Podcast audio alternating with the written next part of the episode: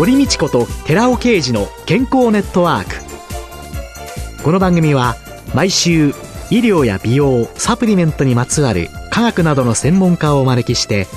私たちの健康のために役に立つお話を伺う健康生活応援番組です。包摂体サプリメントと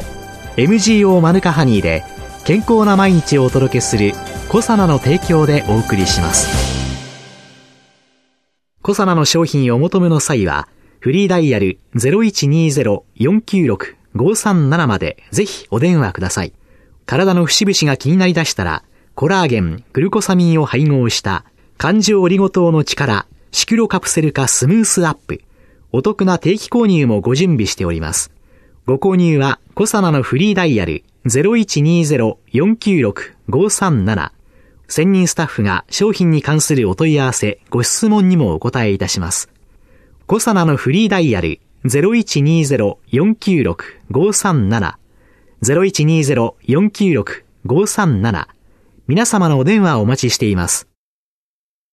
こんにちは、堀道子です。今月は株式会社健康総研代表取締役社長でスポーツ科学修士管理栄養士の谷川久美子さんをゲストに迎えて無理のない正しいダイエットと健康と題してお送りしております。谷川さんはメーカーに就職なさって、10年間勤務されて、はい、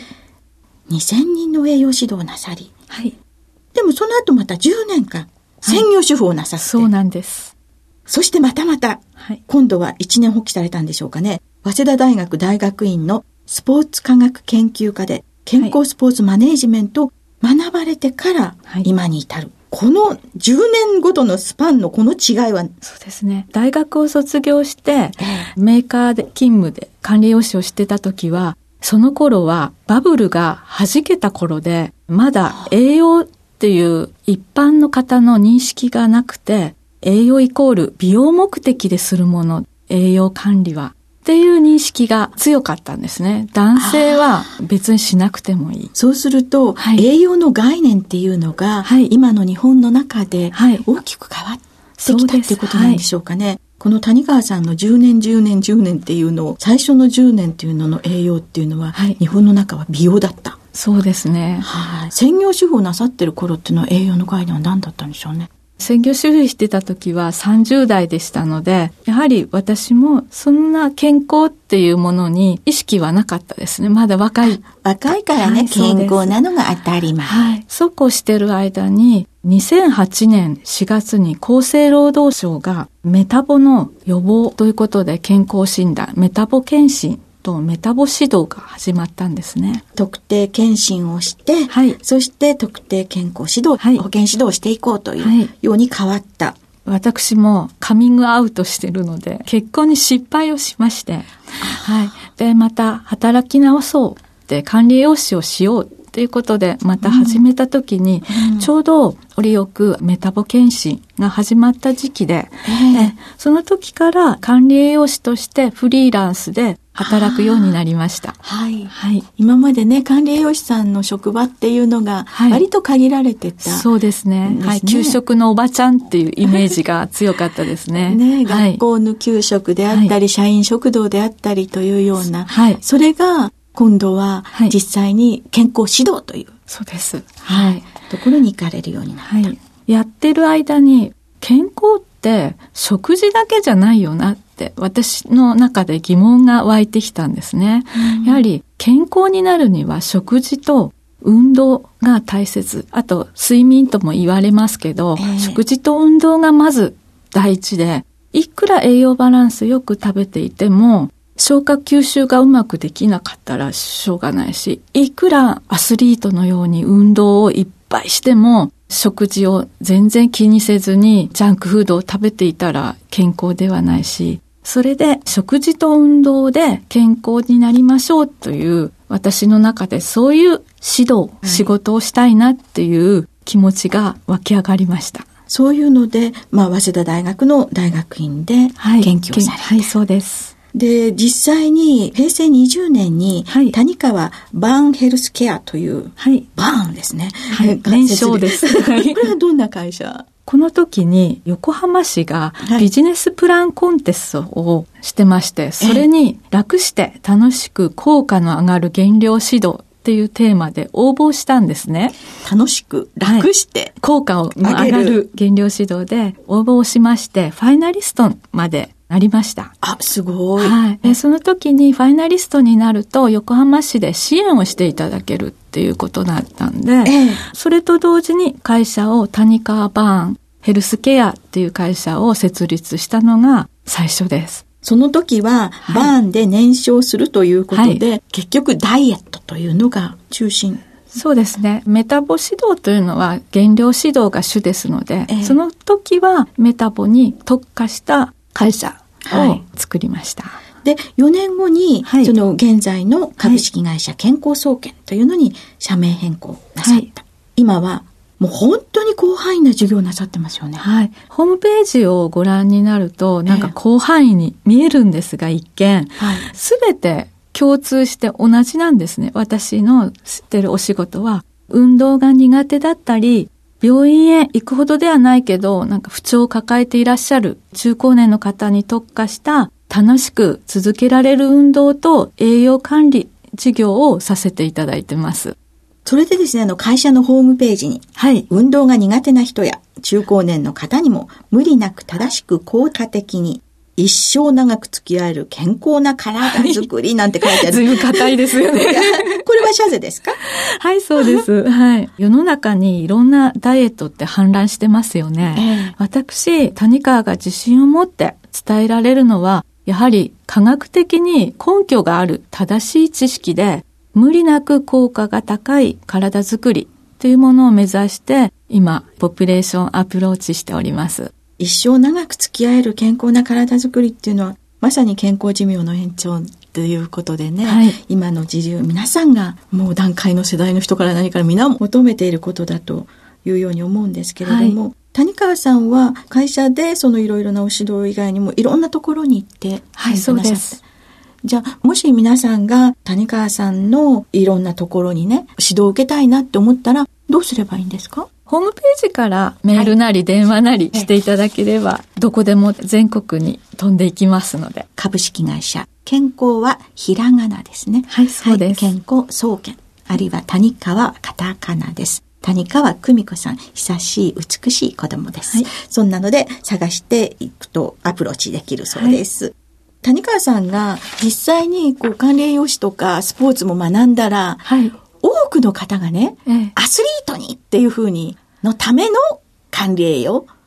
とかスポーツとかっていうのに行かれるのに、はい、ごく普通の人たち、はい、高齢者、やはり私が10年間サラリーマン、ビジネスマンしてたっていうこともすごくありますね。影響してます。何をするんでもビジネスマンってストレスが多いですよね。その結果、メンタルヘルスの問題も最近大きく取り上げられているんですけど、オリンピックがありましたよね、はい、つい最近。アスリートの活躍を見て、感動をいくらもらってもアスリートがメダル取ったって、その感動ってストレスは解消してくれないと思うんですね。ストレス取り除くのは、その方の運動と栄養バランスが大切なので、私は日本を支えてるビジネスマン一人一人が毎日美味しく食事をして楽しく体を動かせる。そういう小さい感動を作り出していきたいなと思って管理栄養士とスポーツ科学修士の経験で今お返しをさせていただいてる最中です。最初の10年間2000人の栄養指導なさってた。はい。その時の経験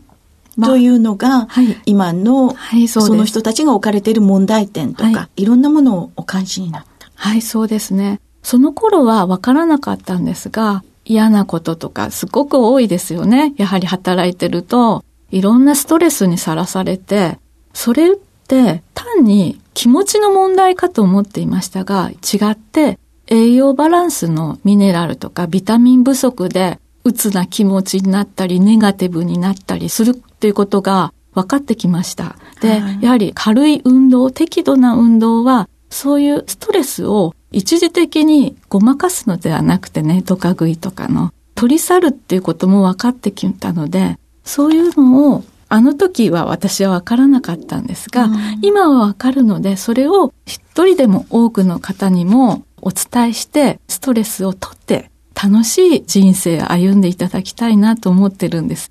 社会が持っている問題点、はい。それを少しでもはい美味しく食べて、うんストレスをはい解消して、はい。無理なくできること、はい。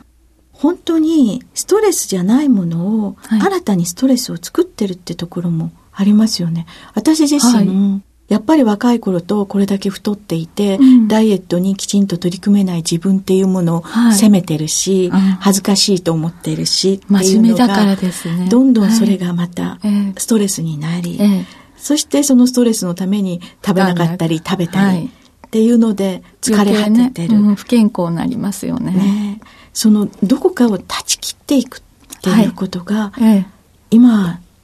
一般の人にとって一番大切なんですかね。はい。辛い人生も人生だし、楽しく生きることも人生だし、やっぱり楽しく人生って一生終えたいじゃないですか。ええちゃんと栄養バランスよく食べていれば、ちょっと誰かに上司に何か言われても、くよくよしなくなる。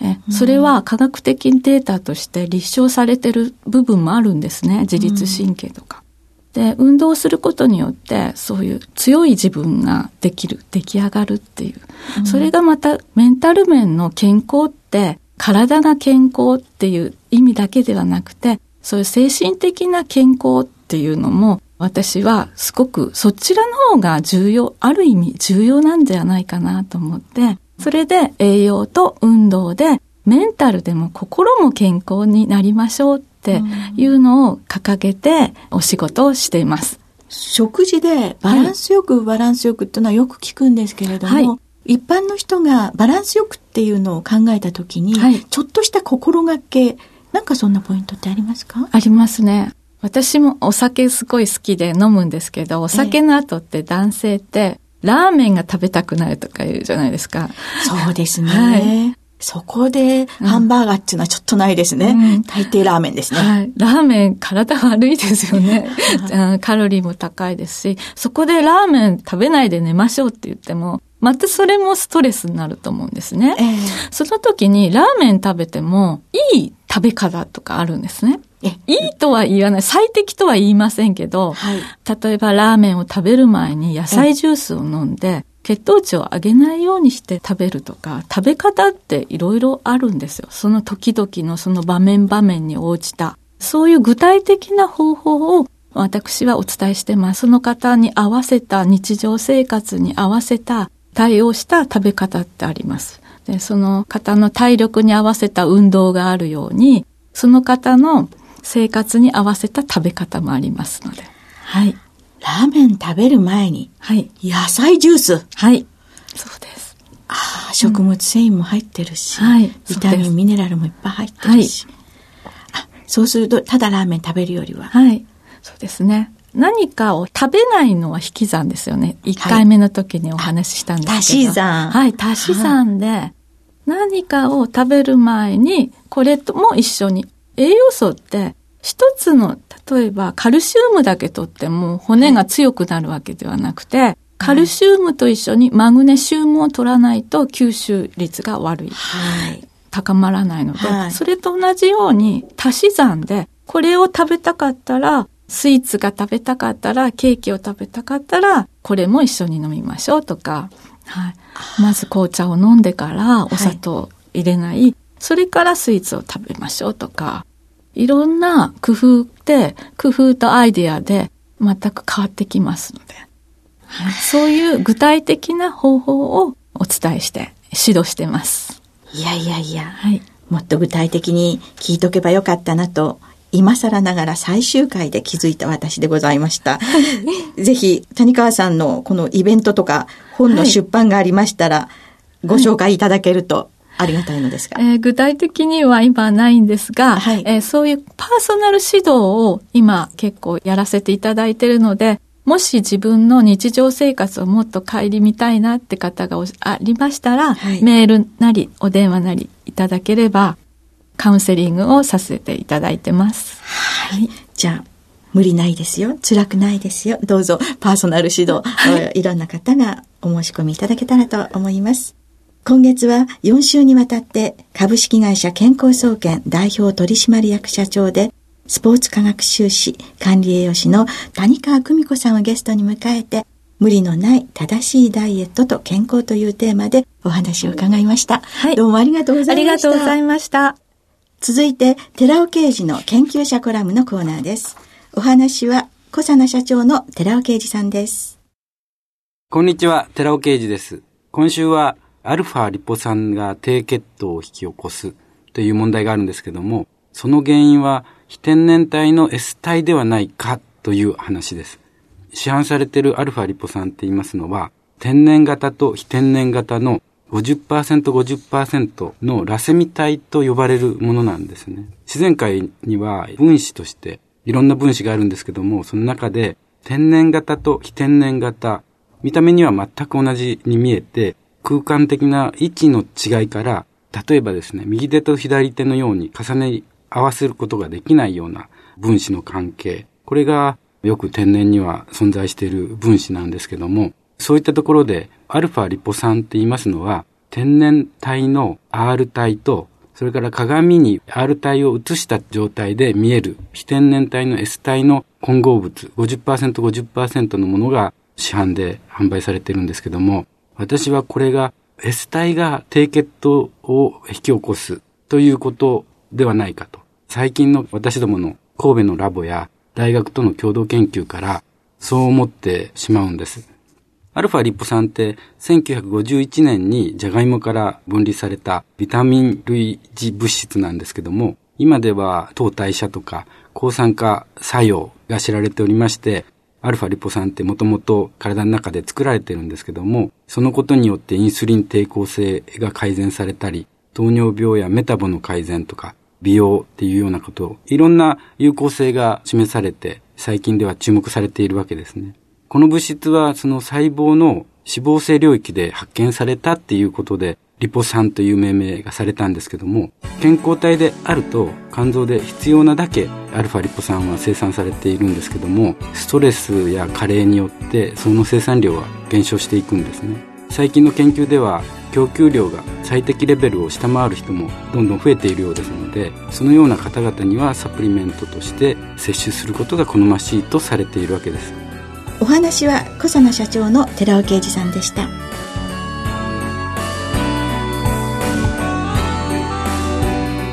ここで小佐奈から番組お聞きの皆様へプレゼントのお知らせです。1日摂取量に制限がなく無味無臭のアルファシクロデキストリンを使用した新しい食物繊維コサナのピュアファイバーを番組お聞きの10名様にプレゼントします。プレゼントをご希望の方は番組サイトの応募フォームからお申し込みください。当選者は6月2日の放送終了後に番組サイト上で発表します。コサナのピュアファイバープレゼントのお知らせでした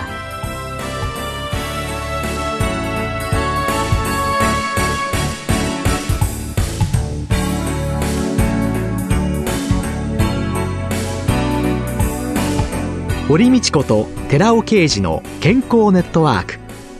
この番組は包摂体サプリメントと MGO マヌカハニーで健康な毎日をお届けする「コサナの提供」でお送りしました。